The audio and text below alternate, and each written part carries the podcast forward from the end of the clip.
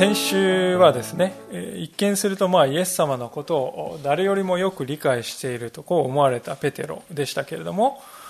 実はこのペテロはイエス様が何をなさるかということについては何一つ理解していない。それどころか彼が言ったことでかえってイエス様にですねこう罠を仕掛けるようなつまずきを与えかねないようなそんなですねことさえ言ってしまうことになると。それでですね、厳しい叱責の言葉ですね、下がれ、サタンっていうですね、まあ、そんなことをイエス様から言われるという驚くべき、まあ、そういう場面を見たわけです。で今日の聖書の箇所に書かれている出来事は、まあ、そのすぐ後に置かれておりまして、とても関連がある出来事として書いてあるわけですね。で今日のこのですね、山の上での出来事は、3つの教会福音書ですね。マタイマルコルカのですね。教会福音書の全部に書いてある。とても大事な出来事であるからこそ3つ全部に書かれているわけですね。でことが起こりましたのは高い山の上であったとこう書いてありますが一節ですがそれから6日経ってイエスはペテロとヤコブとその兄弟ヨハネだけを連れて高い山に導いて行かれたとこう書かれています。えー、ペテロのですね、信仰工学、まあ、16章の真ん中辺の出来事から6日経ってってですね、まあ、やけに細かい日付がこう書いてあるなとお気づきになったでしょうか。で私たちは聖書を読むときに、このようにですね、やけに細かくですね、日付や日数がこう書いてあるときはですね、注意して読むことをお勧めしたいのであります。なぜならば、そのようなですね、このように書かれているということは、これはですね、とても大切なことを言おうとしているサインだ。まあ、聖書はね、全部大切なことといえばそうなんですけど、しかし、特にですね、重要なことを言おうとしている場合が多いということですね。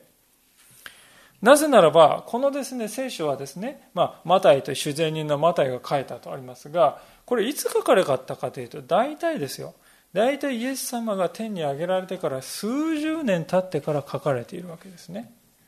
数十年前の出来事をですね思い出しながら書いているのであります。福音書というものは。一番早いマルコの福音書でさえですね、えー、紀元ですね60年前後に書かれている。最後のですねヨハネのですね黙示録の紀元90年頃にですね書かれている。それぐらいの幅があってですね書かれているんです。ですから、福音書に書いてあってですね、数十年前の出来事でもあるにもかかわらず、6日経ってとです、ね、はっきり覚えているということは、それだけ印象深い出来事だったということです。弟子たちにとってね。この出来事というのは。そういうふうにですね、私たちは聖書を読むときに少し目を留めると良いでありましょう。で、このですね、舞台となった高い山というのはですね、まあ、高い山としか書いてないんで、どこだか正確にはわからないんですけれども、おそらく、え、この時ですね、ピリポ・カイザリアってこの直前までそういうところにいたんです。これは、まあ、ガリラヤ湖からです、ね、北に60キロぐらい離れたヘルモン山というですね、山、そこではないかと思うんですね。でペルモン山のふもとにピリポ・カイザリアって町があったわけですから、可能性は高いと思うんです。でちなみにこのヘルモン山というのは起源、ごめんなさい、標高ですね、2800メートルもあって、頂上は一年中ですね、雪がですね、えー、あの積もっているというですね、中東のですね、暑い中東でありながら、頂上は常に雪があるわけです。でその高い山にイエス様は3人の弟子を連れて登ったということです。で、ですから、もし頂上まで行ったらですね、すごい登山ですよね。2800メートル山っていうと、相当な山であります。そもそもなぜですね、イエス様は山に登ったかというと、何の目的もなくただ登ったっていうんではなくて、この箇所と同じことをですね、書いているルカのですね、9章の28節というところを見ると、イエス様は祈るために山に登ったと書いてあるんですね。イエス様という方にとって、この日常生活において祈るってことはもう普通だった。しかも一人でよく祈っておられた。で、この時はリーダー格の弟子たち3人を連れて祈ろうと言って山に登っていかれたんですね。で、山に登った時に、先ほどまあルカの9章のですね、平行箇所を見ると、弟子たちはもう眠くて眠くてたまらなかったって書いてあります。まあ、登山をして疲れて眠たかったのか、あるいはまたおそらく夜、夕方から夜にかけての出来事だったでありましょう。まあ、あの月セマネの園のように、えー、夕方から夜にかけて。で、それでですね、弟子たちは眠くなってしまった。ところがその眠くなった弟子たちのですね、目の前で驚くべきことが起こったと。2節ですが、そして彼の目の前で見姿が変わり、目顔は太陽のように輝き、見衣は光のように白くなった。しかも、モーセとエリアが現れて、イエスと話し合っているではないか。まあ、イエス様はひざまずいてね、祈っているところで、近くで、弟子たちはですね、こう、船を漕いでですね、まあ、祈る、こう、仕草しながらも、こう、やっていたのかもしれません。で、ところがですね、こう、突然ですね、こう、強いですね、光に照らされて、なんだとこう目を開けるとですね、イエス様の姿がすっかり変わっていた。その顔は太陽のようであった。太陽のようということは太陽というのは見えない、ね、目にすることはできない、とてもこう目を向けることができないものであります。ですから直視できないほどの光であった。またイエス様の服も光のように白くなったと書いてあります。マルコの福音書のですね、平行箇所を見ると、世の晒し屋ではとてもできないほどの白さであった面白いですね、書き方しています。もう、見たこともないようなですね、えー、まばゆい白さということですね。弟子たちはここで神様の栄光の現れというものを人生で初めて見たんです。さらに驚くべきことに、その中に二人のですね、見知らぬ男性が現れて、イエス様と会話しているわけですよね。で、この男性はですね、モーセとエリアだとこう書いてありますけど、もちろんですね、ああ、モーセって言って分かったわけないですよね。もう千年以上ですね、前の人なんですから、二千年前の人なんですから。まあ、1500年ぐらいですか？前のモーセなんてそうですね。エリアも1000年近く前の人です。ですから会ったこともない人がモーセだとエリアだと分かったのはですね、なぜかといえば彼らが話している内容からです。あ、あれはモーセなんだと分かった。あれはエリアなんだと分かったということですね。で、じゃあなぜこの二人なのかということなんです。なぜモーセとエリアなのか。まあ適当にですね、あの目立つ人物が、選ばれたというわけでは全くない。深い意味があってこの二人なんですね。モーセというのは皆さんご承知のように旧約聖書の中で最大の預言者と言われておりいます。えー、旧約聖書の最初のですね、創出レビ民新明記はモーセの手によるとこも伝統的に理解されていますし、何と言ってもですね、このモーセ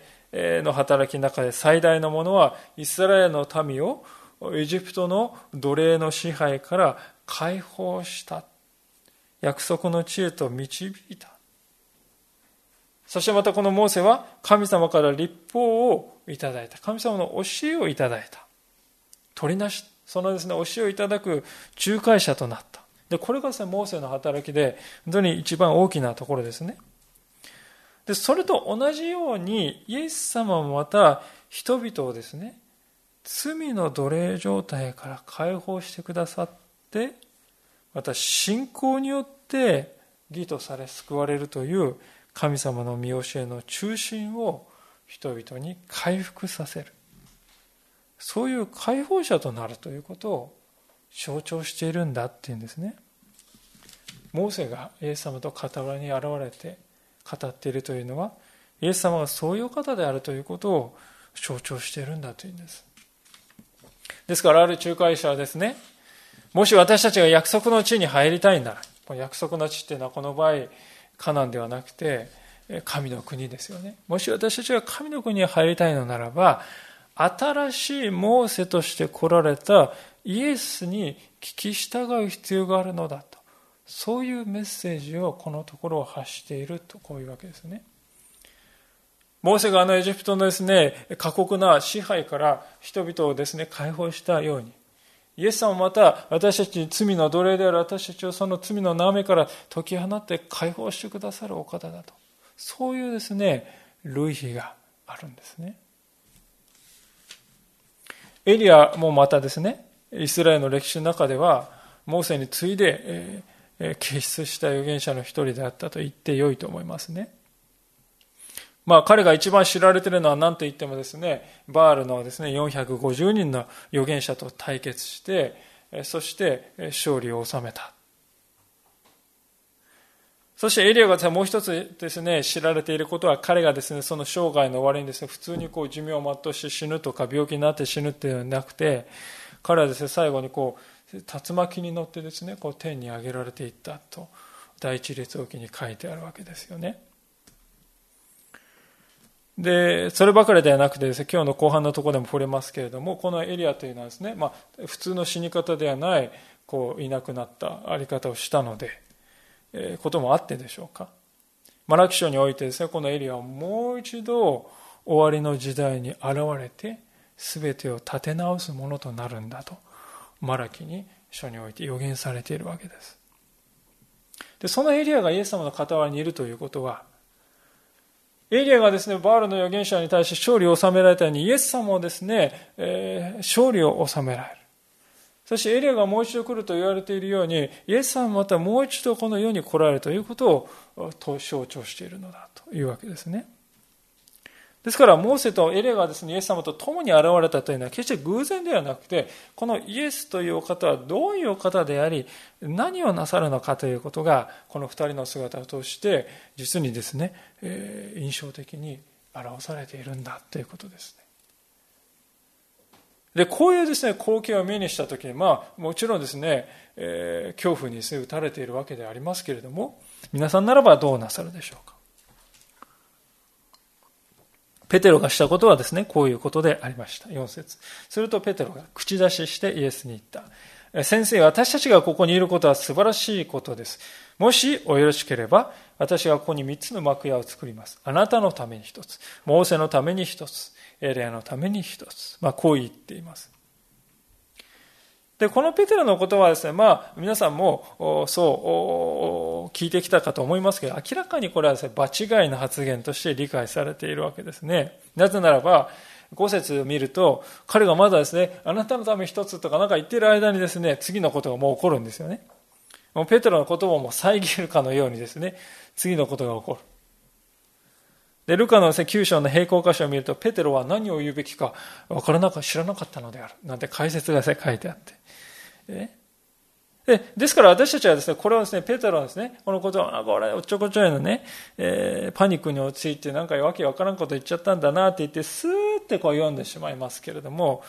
実はですね、ここのペテロの言葉には、彼が陥っていた二つのですね、重大な誤解が現れているので、これはですね、見逃してはいけないなと思うんですよ。二つの誤解のうち、まず第一はですね、ペトロはここでイエス様とモーセとかエリアはですね、全くこう同じレベルに、同じ同列に置いちゃっているということですね。ペトロはですね、この16章で素晴らしい信仰告白をしましたね。あなたは、私を誰だというかって言われてですね、ペテロは、あなたは生ける神の御子キリストですと言われてですね、イエス様から称賛されるわけです。にもかかわらず、この箇所では、モーセもエリアもイエス様と同じ、並び立つ存在として扱うんですよね。それどころかある人が言うにはですね、ペトロはもしかすると、あイエス様もあの伝説の預言者のモーセとエリアさんに会えて、えね、イエス様を光栄を受けたんじゃないかなっていうのはですね、そんな発想すらあったんじゃないかってね、否定できないですよね。普通のイスラエル人にとってモーセやエリアって言ったらもう偉大な預言者の中の偉大な預言者イエス様はあの人たちに会えて嬉しいだろうなみたいなですねそういう感覚ですよね救い主であるキリストであると言いながら私たちと同じ人間に過ぎないモーセエリアを同じものとして同じレベルに捉えてしまうペテロが抱えていた問題の本質はここにあったと思うんですさらに2番目にですね、見逃しはならないことは、ペテロはここで幕屋を建てると言ったことです。幕屋ってのはテントですよね。で、テントっていうと、まあ、パウロがテント職人だったって書いてありますから、まあ、パウロが建てるっていうんだったらわかりますけど、ペテロはですね、漁師でありますよ。本業がテント職人だったわけではない。ですから、ペテロはですね、もうよくわからなくなって、とにかく自分の得意なフィールドで頑張ってイエス様に何か差し上げようって言って、とにかく言っちゃったっていうわけじゃないですね。幕屋っていうのは何のために建てるかというと、そこに住むために、とどまるために建てるんです。ですから、ペテロは幕屋を建てますと言った。それは何を意味しているかといえば、イエス様あなたのその素晴らしい栄光のお姿、そのお姿のまま、とどまり続けてください。エリアさんとモーセさんと一緒にイエス様その栄光の姿、ね、え、このままとどまり続けてください。そう考えたっていうことです。ペトロはイエス様に対して、イエススラエルのヒーローになってほしいってこう考えました。で、そこですね、こう、素晴らしい栄光のですね、輝く姿を見て、これです、イエス様、これ、これがあるべき姿ここのままこうあってほしいんですよ。ですから幕屋建てますが、ここにお住まいくださって、人々にですね、控えおろうみたいですね。そういう姿でやってほしい。まあ、そういう発想に心がとらわれていた。前回そのことで厳しくイエス様から、叱責されたにもかかわらず、また彼は、その発想に捉えられている。人間というのはですね、なんとなんと頑固で、なんとなんと心がですね、変えられにくい生き物か、改めて思わされる場面ではないかと思うんですね。で、まさにですから、今ここでペトロが言ったことはですね、本当にイエス様とモーセやエリアを同列に置き、しかもイエス様にこのままとどまってくださいとですね、本当にもうイエス様のなさることを完全に誤解している。でだからこそですね、このペテロの言っている言葉を遮るように雲が現れるんですね、5節彼がまだ話している間にですよ。話している間に身を光り輝く雲がその人々を包み、そして雲の中から、これは私の愛する子。私はこれを喜ぶ。彼の言うことを聞きなさいという声がした。弟子たちはこの声を聞くと、ひれ伏して非常に怖がった。聖書において、この雲というのは、非常に特別なものであります。神様がそこにおられるということを表す印として雲っていうのはですね、用いられるんですね。一番わかりやすい例はですね、モーセに率いられたこのエジプイスラエルの民がエジプトからこう出てきた時昼間はですね雲の柱がこう立ち上ってこっちだとかあっちだとかですね教えた、導いたってこう、出エジプト記に書いてあるんですね。そしてモーセがですね、シナイ山についてですね、えー、実会を受けるときに何が起こったかって、シナイ山の上にですね、濃い雲がですね、え、覆っていて、そしてそこからですね、雷鳴が響き合った。ある人は火山噴火だって言いますけれど、まあそれだけで説明できる問題でもないと、私は思いますね。えー、というのはですね、ダニエル書の7章などを見ますと、これは人の子ね、人の子が再び世に来られ、つまりイエス様が再臨される時にどうやって来るかというと、人の子は雲に乗って来られるとこう予言されているからであります。ですから光り輝く雲というものが現れたならば、紛れもなくですね、神がそこにおられるのだということを表すんですね。しかし本当にですね、重要なのはその雲の中から声がしたと。で、この声を聞いた時に弟子たちは倒れた。ひれ伏した、恐怖のままにひれ伏さざるを得なかったわけです。もうイエス様の栄光に満ちたですね、姿を見てもですね、ある意味でこう、恐ろしいんだけれども、しかし、えー、なんとか持っていたんだけど、声を聞いた時に、はーっとですね、えー、ひれ伏すしかなかった。で、その声がまさにイエス様のことを、これは私の愛する子、私はこれを喜ぶというふうにですね、言ったわけであります。これは私の愛する子と声が言ったということは何を意味しているかといえば、まず第一に、イエス様は神様ご自身と親子の交わり、しかも親子の愛の交わりの中に置かれているんだということです。ただ単に親子というだけではなくて、愛し合う関係にあるということです。これはとても印象的ではないでしょうなんといってもペテロたちはですね、その声がした時はもう恐怖のあまりですね、鉢に這いつくばって見ないようにしようというですね、えー、こう、ひれ伏しているんですよね。えー、にもかかわらずイエス様は父なる神様と深い限りない愛の交わりの中に置かれているんだということです。片や恐怖にですね、ひり伏しているところで、片やですね、本当にこう愛の交わりの中に、深い愛の交わりの中に置かれていると。この違いはなんと大きいことか。そしてイエス様はさらにこれは私はこれを喜ぶとも言われています。イエス様は神様に喜ばれているということです。で喜ばれているというとですね、ちょっと抽象的なんですが、ルカの福音書なんかの方を見ますと、これは私の選んだものであるというふうに書いてあります。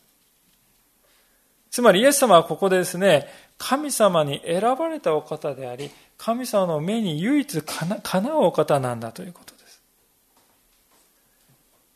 で。この声がしたってことはですね、とても重要なことなんですけれども、なぜ重要かというと、イエス様はですね、二重の意味で神様ご自身から認証されたということですよね。認証されたということです。このイエス様は神の御子であり、神であり、また神に選ばれたお方である。そのことがこの声によって認証されたということです。で、このことはとても大事なことだと思うんですね。なぜかと言いますと、例えばですね、私たちがこう家とか車を買うときにですね、えー、どうするかというと、実印を押すわけですよね。実印をこうペタッとこう押すわけです。でも実印ってものはですね、ただですね、実印バンって押したら、はい、OK ですってもんじゃないんですよね。役所にいて印鑑登録証明書ってもらってきてですね、それを一緒に添付しないと、こういう実印を押したってですね、それ本物とは見なされないわけであります。いや、これは私の実印なんですよ。いくらですね、言い張ってもですね、いや、印鑑登録証明書がないとダメなんですって言われますね。行政の裏打ちというものがあって初めてそれは本物であるとこう認められるわけです。ある意味でですね、この変貌山の山の上で起こった出来事っていうのはイエス様がまさしく間違いなく神の御子であられて、神であられるということを保証する証明書のような役割を果たしているということであります。でこれを見るとき弟子たちはですね、本当に単に、ただ単にイエス様が自分で言い張っているとかそういう問題ではなく、確かにこの方は神ご自身から認証された、証明されたお方なんだと信じてよいということですね。で、そういうお方だからこそ、実印にですね、印鑑登録証明書を添えてやったらもうそれは正式な契約で従わないといけないんですよ。で、だからこそ、雲の中からの声が何と言ったかというと、彼の言うことを聞きなさいって言うんですね。彼の言うことを聞きなさい。私が認証したものなのだから、彼の言うことを聞くのだ。いいんですね。で、ここで大事なことはですね、この命令は無条件のものだということです。神様を決してあなた方はね、まあこれ出しとくから気が向いたら従えばいいですよ。まだよくわかんないかもしれない。納得したらね、従えばいいんですよ。そう言ってるかというとそうではない。神様はこれこそ私が愛している子であり、これこそ私が選び、これこそ私の目にかなう、そのようなものである。だから何時らよ、彼の言うことに聞き従え。これが神様の言葉であります。ペテロという人は必ずしもこの時イエス様が何をなさるかということを理解していたわけではありませんでした。いや、むしろ、イエス様はですね、苦しみを受ける、理解できない。私たちは理解できると思いますけども、ペトロ、当時のペテロは理解できない。というのは、なぜ人々を救う救い主なのに、なぜそういうメシアなるお方なのになぜメシアが殺されなくてはいけないのか、わからないですね。でもここで神様が言われたことは、たとえそれがあなたにとってどんなに不可解に思えたとしても、このイエスはメシアである。それは変わらない。だから彼に聞き従え。そう命じられたということであります。皆さん、これはですね、イエス様に、イエスに従うということのですね、本質を私はここで、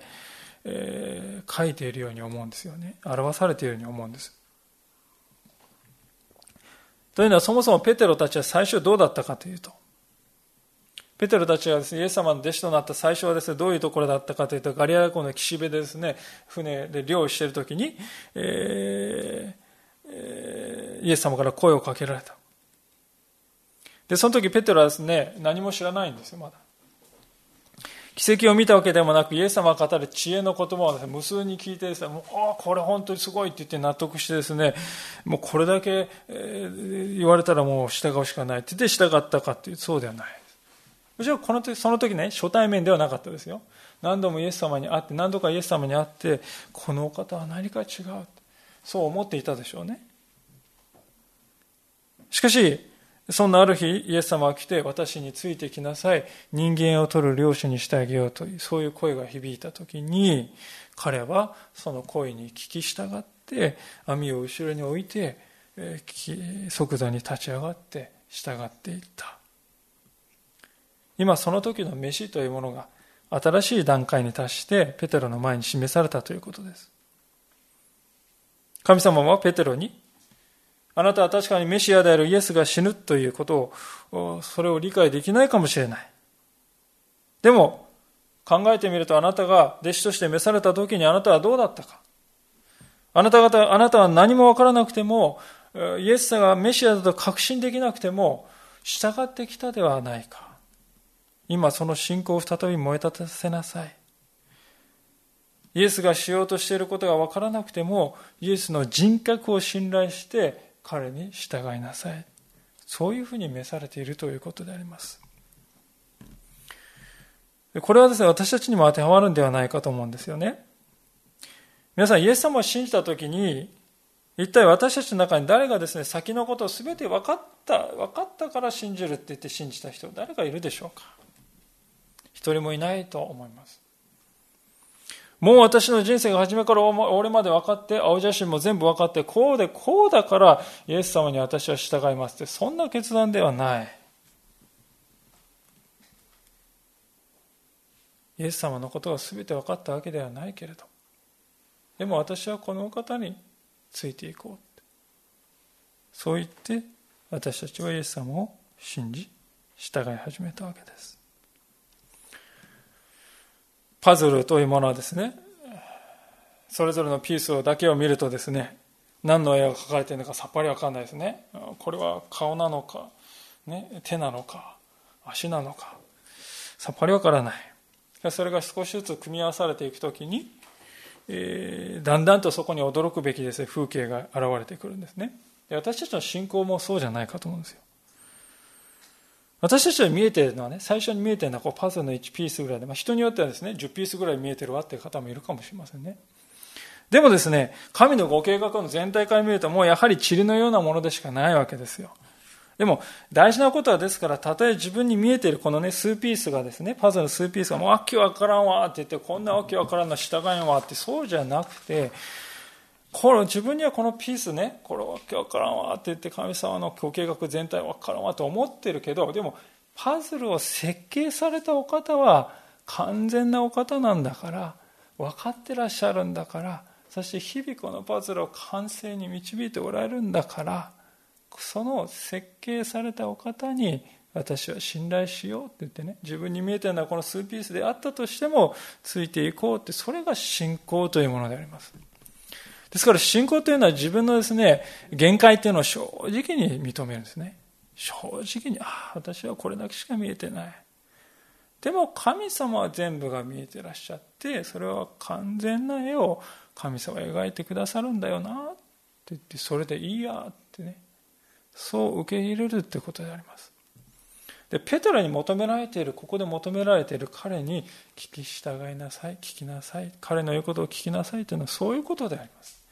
あなたにはイエスがなそう、イエス様がなそうとしていることは見えないでしょう。何もわからない。でも、このイエス、私の計画を信じなさい。私に信頼しなさい。そして彼の言うことに聞きなさい。そう言われているわけであります。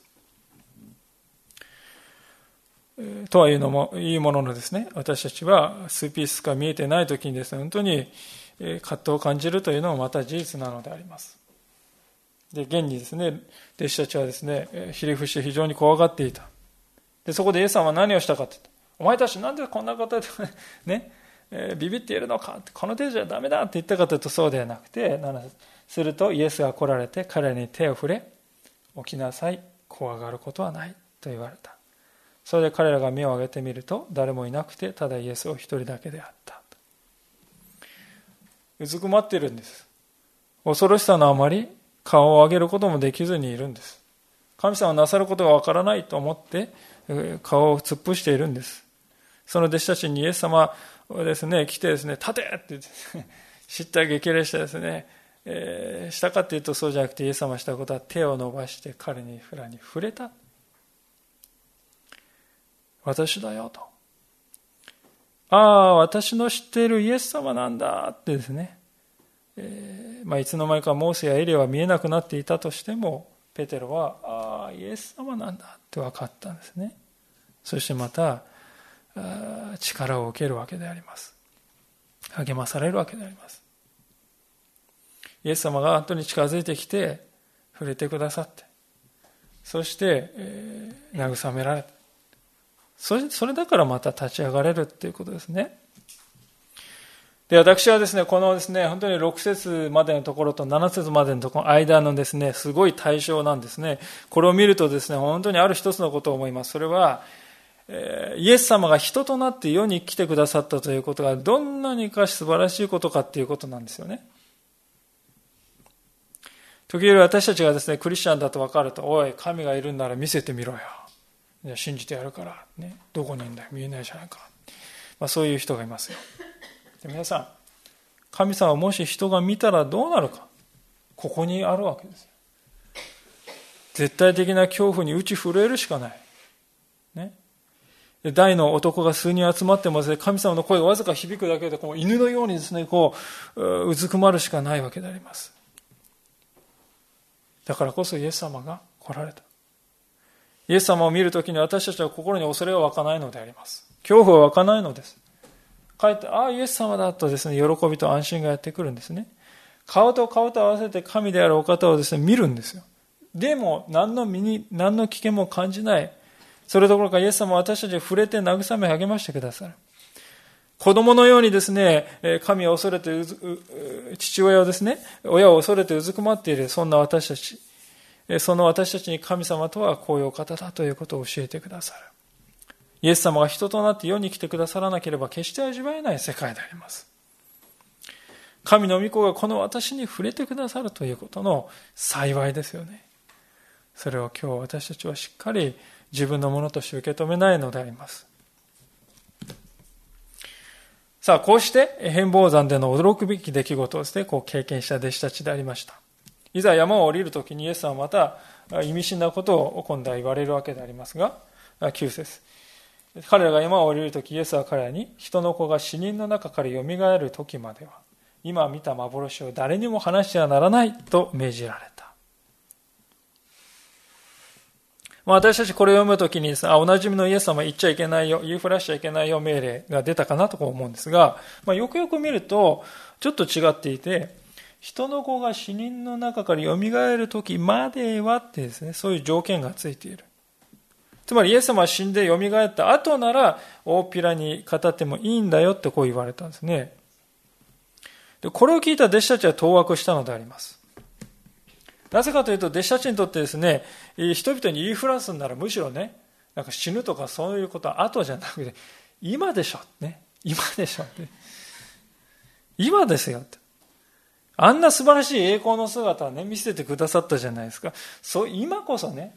それを宣伝し、人々に言いふらし、人々の心を集めてね、えやる絶好のチャンス、今ですよ。ね。そう思ってたわけであります。で、ところがイエス様は今はいかんって。私が死んで、蘇った後ならいい。でも今はいかんって言って、はってですね、逆じゃありませんかと。わけがわかんなくなって弟子たちはことを整理しようとしてイエス様に山を降りながらですね質問したんですねそれは10節そこで弟子たちをイエスに尋ねていったすると立法学者たちがまずエリアが来るはずだと言っているのはどうしてでしょうかってですね。もうこの質問がですね、私たちようわからんという質問の代表例かもしれません。でも、しっかりとですね、弟子たちがこういうことを言ったのに背景があって、それ背景知れば別に難しいことではないのですが、えー、今日の最初の方でエリアが出てきたわけです。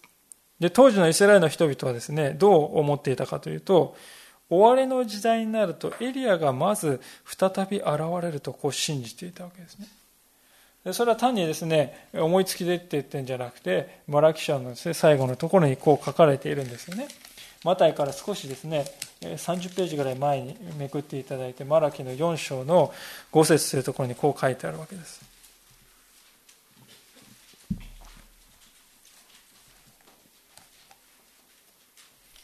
これは皆さん、旧約聖書の一番最後の中のこと、最後の最後の言葉ですよ。最後の最後の言葉がこうだということです。お読みします。マラキの4章の5節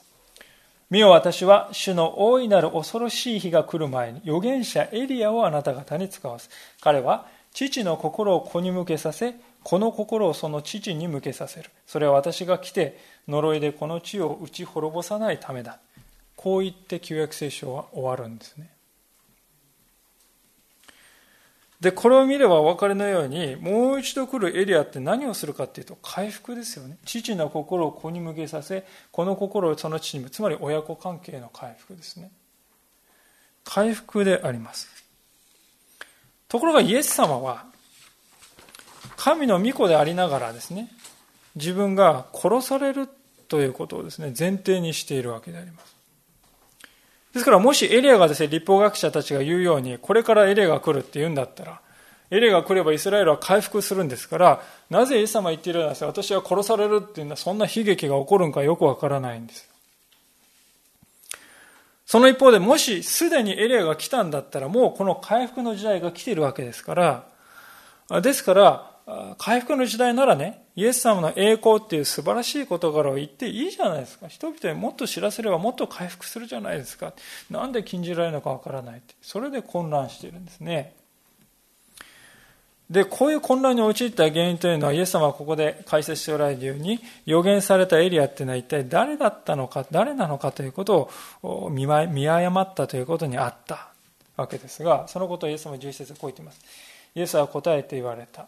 エリアが来て全てのことを立て直すのです。しかし私は言います。エリアはもうすでに来たのです。ところが彼らはエリアを認めようとせず、彼に対し好き勝手なことをしたのです。人の子もまた彼らから同じように苦しめられようとしています。その時弟子たちは、イエスがバプテスマのヨハネのことを言われたのだ、と気づいた。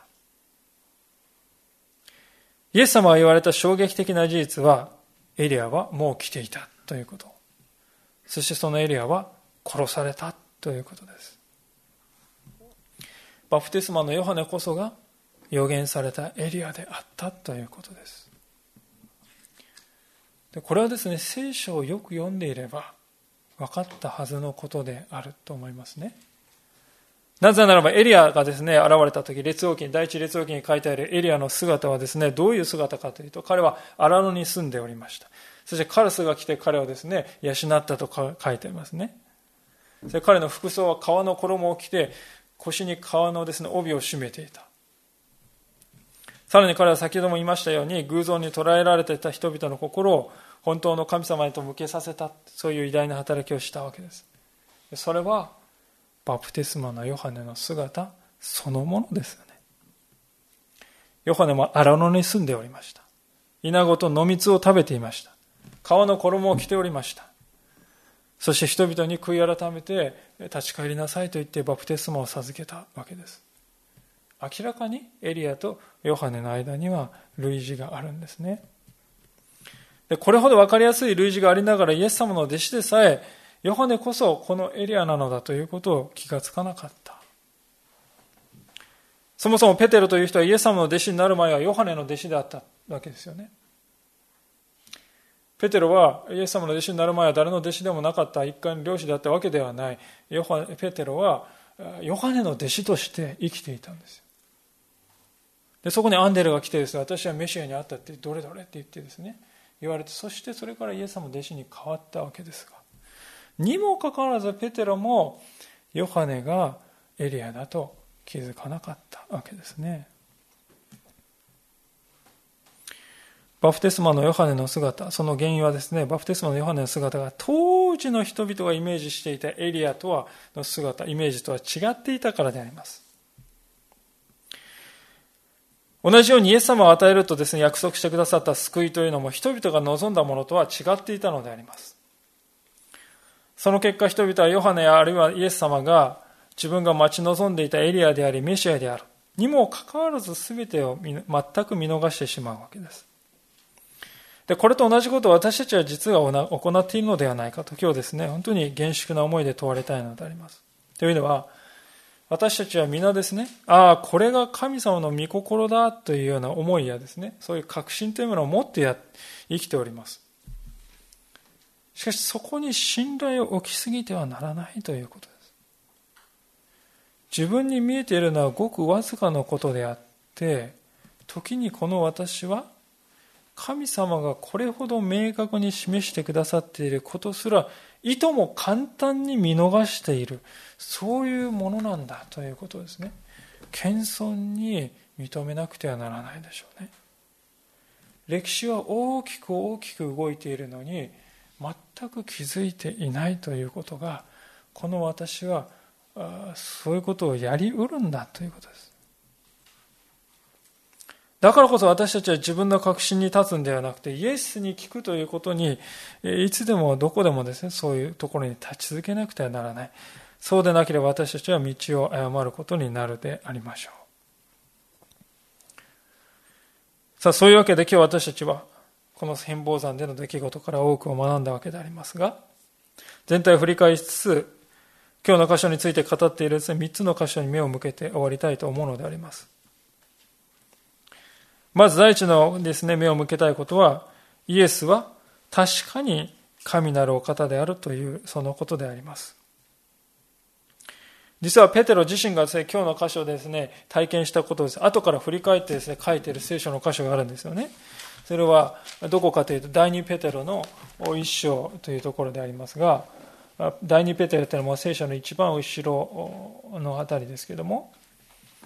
第3波で400 61ページ。第2版では422ページになりますがペトラはですねこう言っているわけです。開けられる方は開けていただいて第2ペテラの1章の16節からですがこう書いてあります。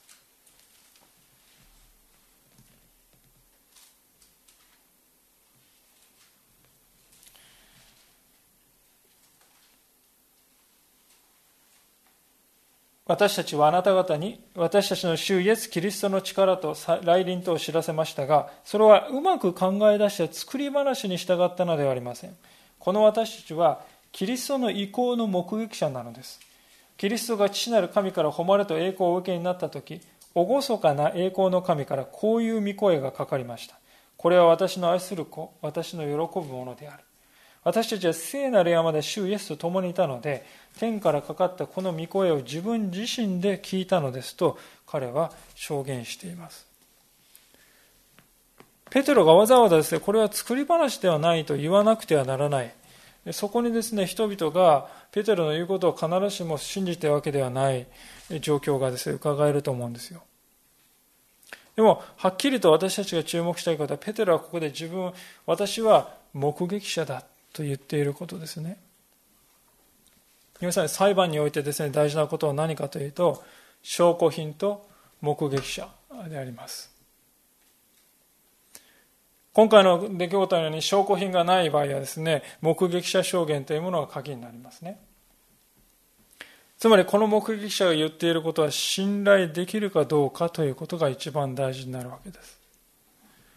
それは私たちにとっても同じなのであります。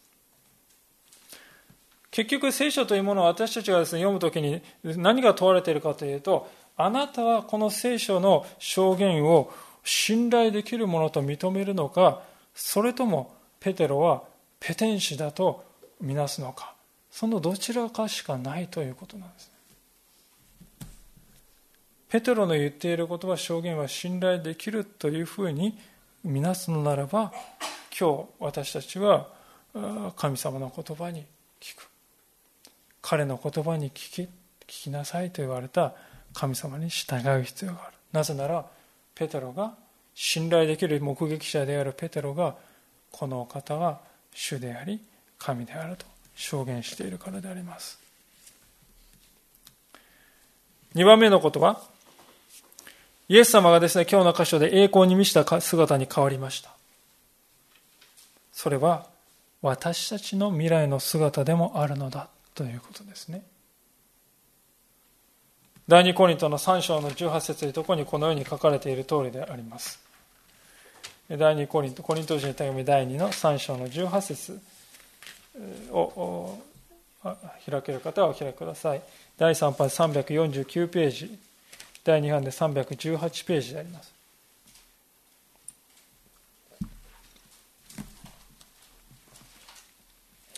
第2コリントの3章の18節をお読みいたします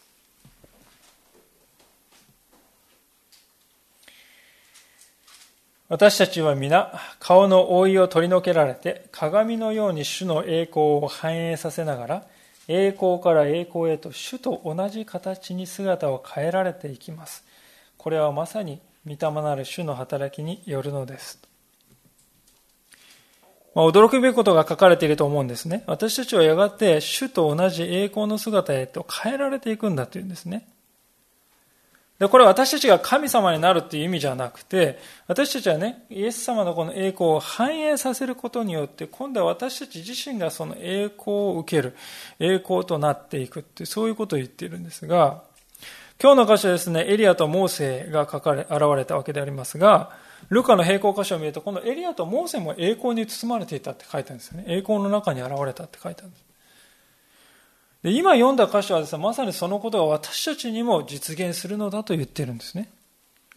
ですから、この山の上ですイエス様の姿に起こったことを見て私たちはこれはイエス様だからこうなったのそうではない。あなたもやがてそうなる。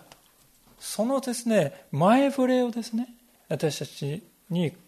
聖書は示しているんです。私たちの行くところはここにあるのだ。